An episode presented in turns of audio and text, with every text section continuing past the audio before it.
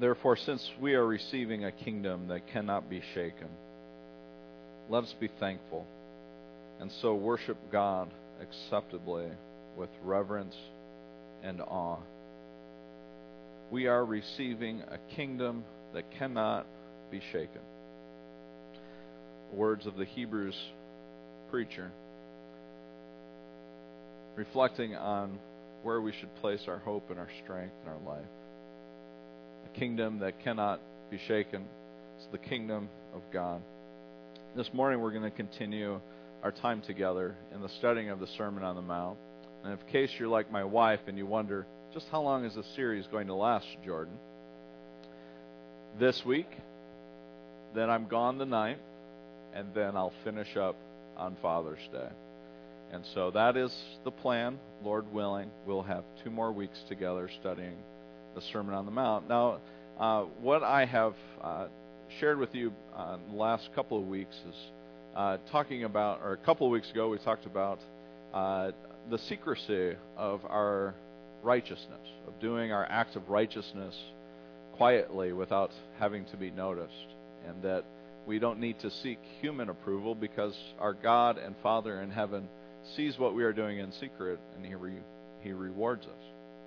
And so it is that sort of comforting sense that there is God the Father who cares for us and, it, and he knows exactly what we're up to, and he sees these things, and he he will reward that. Well, this morning we're going to sort of take a flip on it and say, okay, so God sees what's done in secret, and He knows who you are, and He cares deeply for you. But, but what about this life that we live and all the trouble that we face and all the hardship? You see, there's a there's a very real struggle in our world. Um, I wanted to get a better sense of what's of what's going on worldwide, big picture. And I and I think about this text that we're going to read today that tells us not to worry. And and I think, you know, are is anybody else out there a worrier? And it turns out there's a worrying problem. And so nobody's really listening to Jesus when he tells us to not worry. And you guys have probably read the passage and it's sort of this sense of yeah I know I know I'm not supposed to worry, uh, but I do it sort of anyway uh, anyways. And and maybe even if you're like me a lot of your prayers if you reflect on your prayers a lot of your prayers are just worries being you know shared with God. And so um, I don't think Jesus tells us to stop worrying so that we add to our life instead of worry we just add guilt to our life because we've been worrying like, okay, now we're disobeying Jesus. There's no hope for me. I think Jesus is trying to teach us something about our relationship with our Father in heaven. I think Jesus is trying to sort of pull back the curtain and then just sort of say, here's the way things are operating in the world. I'm going to read the text. We're going to cover a lot of ground this morning so that you only have two sermons left in the sermon series. Uh, so we're going to dig in. We're going to be in Matthew chapter 6. We're going to read um, what is probably some of the most familiar teachings of Jesus, and uh, probably not share anything new or uh, too new, but uh, hopefully, um, hopefully each and every one of us would leave encouraged this morning to know that we have a Father in heaven who cares for us, and He cares for us deeply.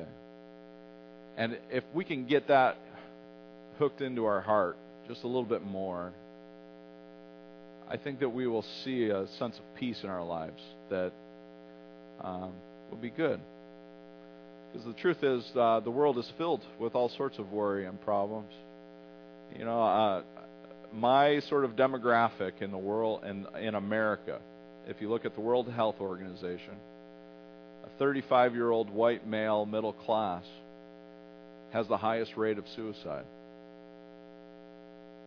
If you live in in a uh, in the majority world, if you live in which is just the way of saying the way we used to talk about the third world country, um, it's not 35 to 50, uh, 50 year old males that are committing suicide. It's women and children in impoverished worlds. I don't understand how it all works, but right here in our context, if you see someone who's committed suicide, more often than not, it's someone in my demographic.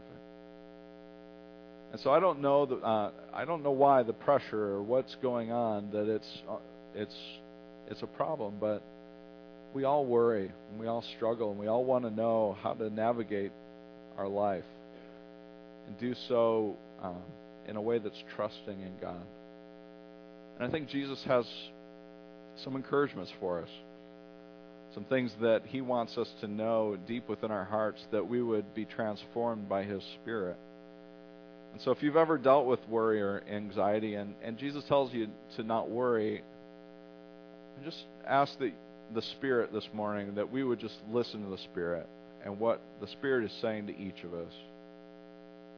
And saying to our hearts, because I know that we can have anxiety, I know that we have trouble and problems, I know that we have issues of trying to pay our bills in the week and trying to take care of our kids and not worrying about our grandkids and the world that they're being brought up in and all like all of these things that sort of start piling on sorry if i've put you all into an anxiety panic attack i'm just going to get to the text we all worry matthew chapter 6 starting in verse 8 uh, 19 rather do not store up for yourselves treasures on earth where moths and vermin destroy and where thieves break in and steal. But store up for yourself treasures in heaven where moths and vermin do not destroy and where thieves do not break in and steal. For where your treasure is, there your heart will be also. The eye is the lamp of the body. If your eyes are healthy, your whole body will be full of light. But if your eyes are unhealthy, your whole body will be full of darkness. If then the light within you is darkness, how great is that darkness? No one can serve two masters. Either you will hate the one and love the other, or you will be destroyed, or I'm sorry, or you'll be devoted to the one and despise the other. You cannot serve both God and money. Therefore, I tell you, do not worry about your life, what you will eat or drink, or about your body, what you will wear. Is not life more than food, and the body more than clothes? Look at the birds of the air. They do not sow or reap or store away in barns, and yet your heavenly Father feeds them. Are you not much more valuable than they? Can any one of you, by worrying, add a single hour to your life? And why do you worry about clothes? See how the flowers of the field grow. They do not labor or spin. Yet I tell you that not even Solomon in all his splendor was dressed like one of these. If that is how God clothes the grass of the field, which is here today and tomorrow is thrown into the fire, will he not much more clothe you, you of little faith? So do not worry, saying, What shall we eat? Or what shall we drink? Or what shall we wear? For the pagans run after these things, and your heavenly Father knows that you need them. But seek first his kingdom and his righteousness and all these things will be given to you as well. Therefore, do not worry about tomorrow, for tomorrow will worry about itself. Each day has enough trouble of its own. I think the whole key to the Sermon on the Mount is found in verse 633. The whole thing is about how we, as the children of God, would begin seeking first God's kingdom and His righteousness you know, I, have uh, I've shared with you uh, so many times, and I believe the gospel message that Jesus preached is that the kingdom of God, the kingdom of heaven, is something that's breaking into the world when Jesus when Jesus arrives. It says in Matthew 4:17 that Jesus began preaching the kingdom of God is at hand. Each of his parables in the Gospel of Luke, it says, and the kingdom of God is like. Jesus is always talking about the kingdom because he wants us to get that God's reign is breaking into the world. And when Jesus is uh, crucified on the cross, it seems like this kingdom hasn't broken into the world. The disciples were thinking, "Hey, our hero has come and he's arrived, and everything, uh, everything is good," and then he ends up killed. And then Jesus, he's raised from the dead and he walks among the people and he's seen by his close friends and he's seen by 400 others and then he ascends to the throne of God. And then the light bulbs go off. And they're like, oh, wait a minute. the kingdom of God has arrived. And we get to begin announcing this. And then you see in Paul's preaching and, and throughout the uh, book of Acts, Paul is teaching and he's advocating and saying, the kingdom of God is at hand. This new life is available. And so, you know, uh, Mason's uh, Mason's uh, uh devotion this morning about redundancy. Um, I understand the redundancy of it.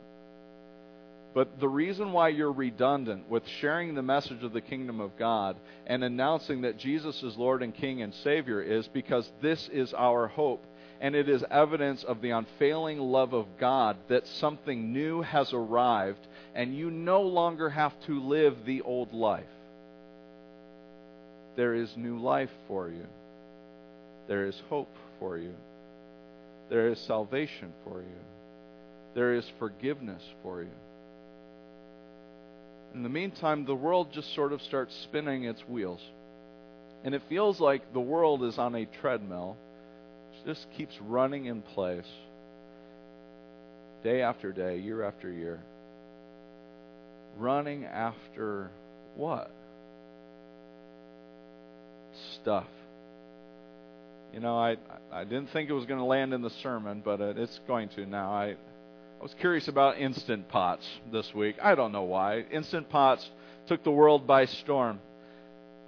Amazon Prime in 2015, they sold on their Amazon Prime Day, they sold 215,000 Instant Pots.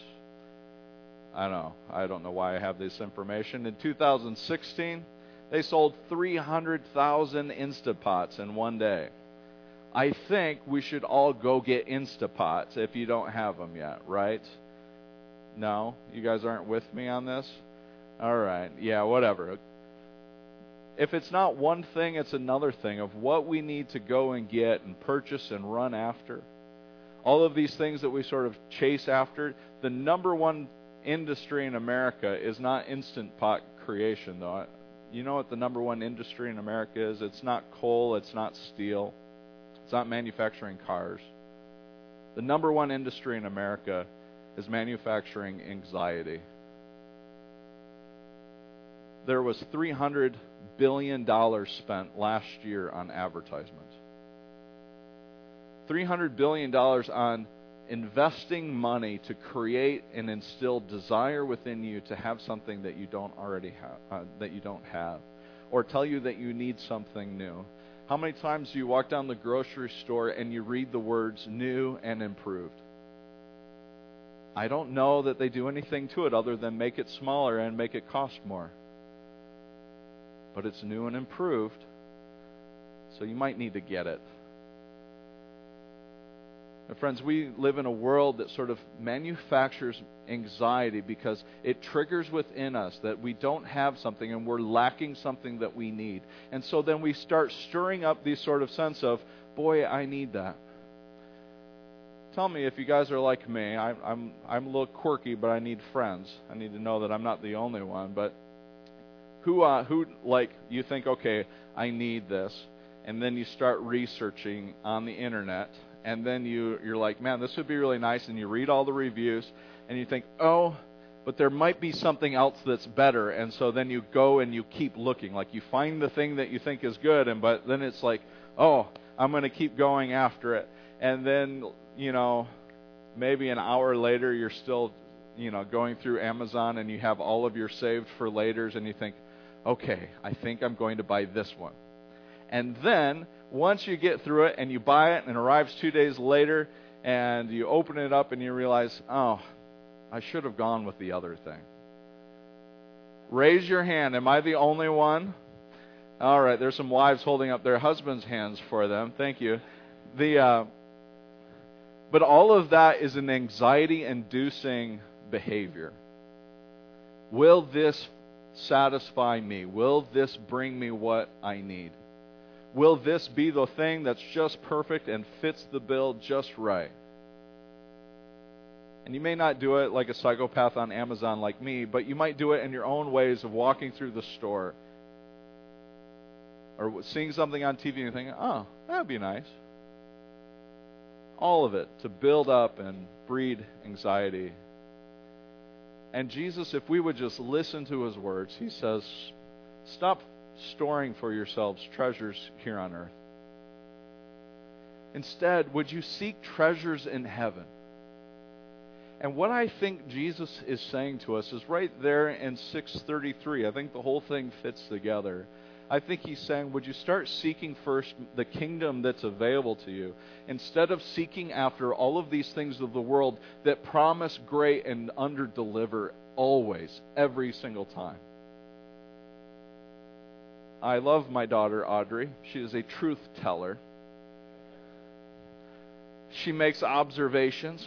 She's very astute, and she is uh, she is very quirky and fun there was a deal, and I'd like to blame Wendy on it, but I was already having the inkling, which is, uh, you know, to get a bigger and better television. You know, ultra high definition, 4K, and a little bit bigger. I mean, why not? You're going to watch it anyways. You might as well watch it in ultra high definition. Well, there just so happens to be some deals, and I had an M Perk coupon, $60 off. And if you spent $200 or more, they knocked another $40 off. I'm thinking a $100 deal. And they already had a uh, 400 they had a $600 television marked down to $400. So I'm thinking $300 for a 55 inch ultra high def 5 or 4K television. What a deal, right? It's worth spending your money on. I got out the old tape measure in the living room and I started eyeballing and be like, okay, there's 55 inches that would be really nice. Audrey, what you doing, Dad? I'm measuring for a new TV. Why? Audrey. Good question, Audrey. Why? And I have no answer. She's like, Is this one broken? No, it's not, Audrey. It's not broken. Thank you for bringing it up. I'll just put the coupon away. I don't need no 55 inch ultra high def TV. I'll just be satisfied with my 43 inch. We live in a world where we are beckoned, beckoned daily to search for more, to get better, to have the best. And I wonder if the anxiety that falls on 35 year old white male isn't that we are running away from who we are called to be as children of God who find their trust in their life and their salvation in Jesus Christ alone. And Jesus, He just asks us, He says, Would you seek the things that really matter and really last? And the scriptures are trying to tell us something. They're trying to tell us that these things don't last that we chase after, and there's one thing that does. And that there's a kingdom being offered to us that cannot be shaken and it will withstand everything. And no matter all of the trouble in the world, no matter all of these things that break in and want to uh, cause deterioration and destruction and all sorts of pain and hurt, and God is saying, I'm offering you something eternal. I'm offering you eternal life. I'm offering you a, an eternal king. I'm offering you eternal strength and the living water and living bread, and it is all for you, and it is a gift for you. And you don't need to have the special coupon to get the deal. It's right there available to you every moment of every day. The kingdom of God is for you. Stop seeking treasures of the earth and start seeking Jesus. Start seeking the treasures of heaven. And so he tells us, stop worrying. And you think, okay, Jesus, I get it. I get that I'm supposed to stop worrying, but I'm really having a hard time following through with it. And Jesus doesn't give us instruction without also giving us promise and something to hold on to. And when he tells us not to worry, he also points us to something that we need to understand and we can so easily ignore and that we get so quickly distracted from. The, the honest truth is, is that we have a sort of goldfish like memory when it comes to the faithfulness of God. The Israelites, I don't get them, but I relate with them, and I don't know why I get so frustrated with them. Maybe because their lives almost feels like a mirror against my own God just delivers the Israelites, you know, in miraculous style. And it feels so good to be judgmental of the Israelites. Like, can you believe these guys? God, He delivers them miraculously. There's the, uh, you know, He goes to war against Pharaoh using Moses. There's the ten plagues. It's absolutely incredible.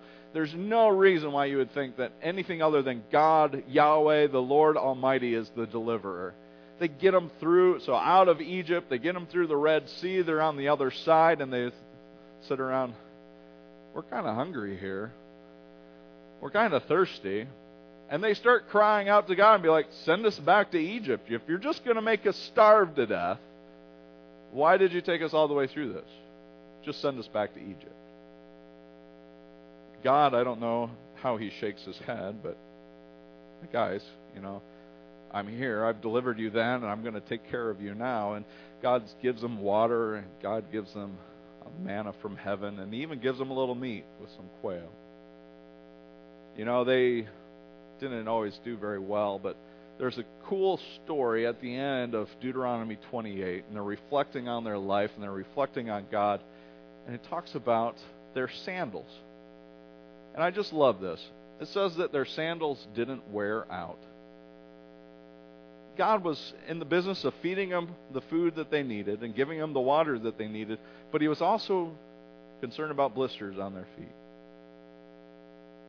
And so when Jesus tells us to look at the fields, and he tells us to look at the flowers, and he tells us to look at how he has clothed his creation and cared for it, and cares for the birds, he asks this question, Jesus does Are you not much more, or how much more valuable to God are you than all of these things? Jesus is saying this resounding message is that you matter to your Father in heaven. He cares deeply for you. And so when I hear the words from Jesus, therefore do not worry. Don't worry about what you'll eat and what you'll drink and what you will wear. I don't feel like I have the power to do that on my own. But when I look at the unfailing love of God towards His creation, and His unfailing and unyielding love and devotion to people like Israel who are obstinate and stubborn time after time. And when I look and I reflect on God's faithfulness and steadfast love and loyalty in my life and in your walk, in our church's walk, you know, I can start breaking down some of that worry, breaking down some of that anxiety. I can get off the treadmill for more and more stuff and all of these things, and I just keep chasing after and never find myself where I want to be. I can get off of that track and I can start saying, you know, this is what it is to seek first God's kingdom and His righteousness. It's right there in front of me and I can start seeing and sensing one of the most important truths that are scattered throughout the Bible. And it's this ongoing message that is so simple and so important, but we so often forget it. And that is God, our Heavenly Father, is someone we can trust. You can trust Him. You can have your life, uh, you can find your life in Him? Will you trust in His unfailing love? When I first moved to Etna Green, I was greeted by my sweet, sweet neighbor. She's not so sweet when she's rummaging in your garage at 1 in the morning. And then you embarrass yourself thinking you have a robber and you tell a story to your congregation. But I was met by a met by a sweet lady, and her name was Jean Price, and she greeted us with a plate of cookies. And the plate of cookies would be a staple of our relationship.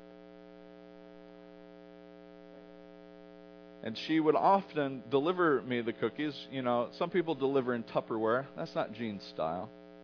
Uh, she would deliver the plate of cookies on a hopefully washed poultry uh, uh, you you would go to the grocery store and get you know your chicken on the styrofoam platter. Well, she would keep those. You know, Jesus talks about having healthy eyes. He says he says you have unhealthy eyes that are filled with darkness or you have healthy eyes that give off light.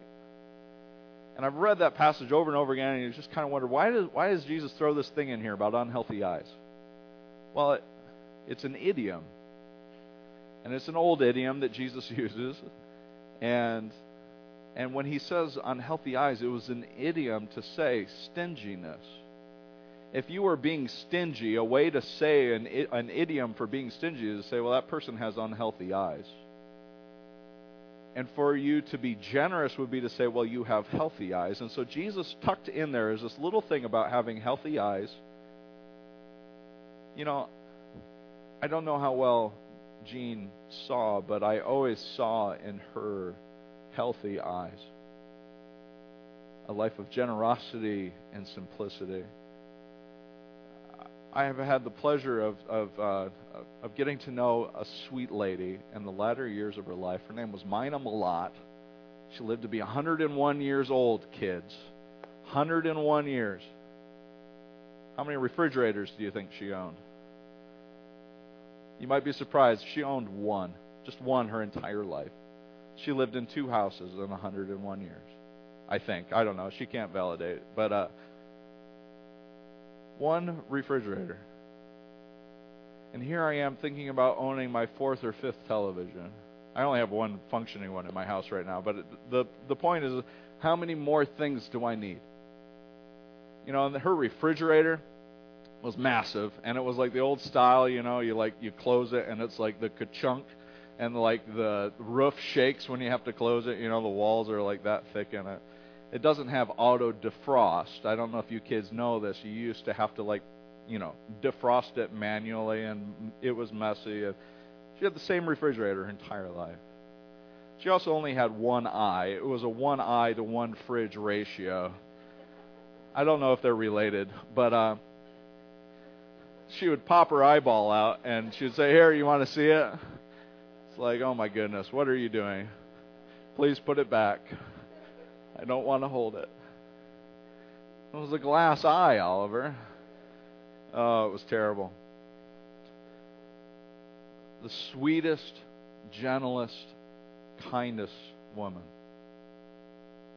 And it's marked by simplicity and graciousness and kindness.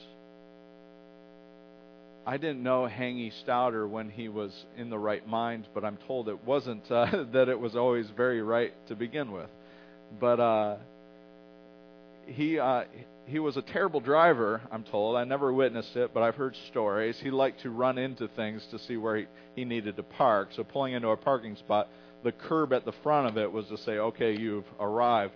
He also thought that the reason why you have a bumper is to bump into it, uh, and that was how he would park. While he was a bad driver, he was an even worse businessman. He owned a grocery store in our town and when I had the pleasure of uh, sharing with family and getting to know uh, him more and hearing stories of how he ran his grocery store, yeah, he was a bad businessman, but he sought first the kingdom of God and how he ran it. And I can't tell you how many times people arrived in the visiting line or they told me stories about him of times that people were struggling and having a hard time getting by, and it was Hangy Stouter who ran a grocery store and let people live on credit and time after time they said, you know, we were hurting and Hangy fed us. And he said, I don't and they would say over and over again, I don't know if we ever repaid him. Hangy didn't hang that banner on, on his wall as something to be a, you know, to get acclaim and honor. He just did it because he was a person who was seeking first the kingdom of God the invitation of Scripture is for us to be a people with healthy eyes who live simple, gracious lives, seeking first God's kingdom and His righteousness. And these folks, Jean Price, she lived a simple, beautiful life, raising up a great big family, and she loved her garden, and she loved to be gracious. She loved to feed and care for others. And she sought first the kingdom of God every day, little by little, one small miracle at a time. I loved Mason's meditation today because that's what the hope is for all of us that we may not be exactly who we want to be right now in this moment, but but one day we will be. One unremarkable step at a time, one faithful act at a time. You know, I, I love to watch Sports Center, and I love to see the highlight reel. I love to see, you know, the miraculous one-handed catch. You know, for the person to get there, they didn't just wake up that morning and say, "Hey, I think I can do this. I think I can do a one-handed catch in the corner of the end zone to win the Super Bowl." No, how many times did he practice that with his quarterback and get the timing just right? There were 100,000 practices before that to prepare them for the moment that everyone saw. I don't know what the grand moment will be in your life, or even if there will be one. But what I know is a miraculous life and a transformed life before God is one step at a time, one faithful act at a time, seeking first Christ and His kingdom. And we can look back at the grand total of someone's life and we can say, man, those, those people, they had healthy eyes. And they had these full hearts that loved the Lord. I want to be like them. Jesus tells us not to worry. He tells us to seek first His kingdom. And I'm here to tell you one more time that the kingdom of God is something available to you. There's a Father in heaven who's, who says that He sees you, He hears you, He cares about you, He knows exactly who you are, He cares deeply for you, and you matter to Him. This is a gift for you, and you can have life in His kingdom. You can have hope and salvation, in the name of Christ. Let's pray. Heavenly Father, we love you and we thank you for the life we have in your Son. Of new life, of salvation. And I thank you for his teaching that has lasted the test of time to remind us of you, that you are our Father. And you clothe us and you care for us and you know our needs. And so, God, the story of Scripture is about your unfailing love towards us. Despite our obstinance and our stubbornness, despite our turning our backs on you. Father, you're ready to greet us with open arms when we return. And so, Lord, forgive us for all the times that we get so anxious and worked up about things happening in our world and all the trouble that comes. Lord, you say that trouble will come. But you also say that you'll be with us. And so let us not sink in the water like Peter, but keep our eyes fixed on you. We love you. And we thank you for life and hope and salvation and deliverance. We want to walk with you, Lord. Guide us and lead us to you. Help us to live simple and gracious lives, seeking you as our Lord and our King. We love you. It's in Jesus' name that we pray. Amen. I'm a sucker for TV shows. I really like the show Friday Night Lights with Coach Taylor. And I bring all of this up because there is a motivational speech that he does with his players every game to get them pumped and ready and focused.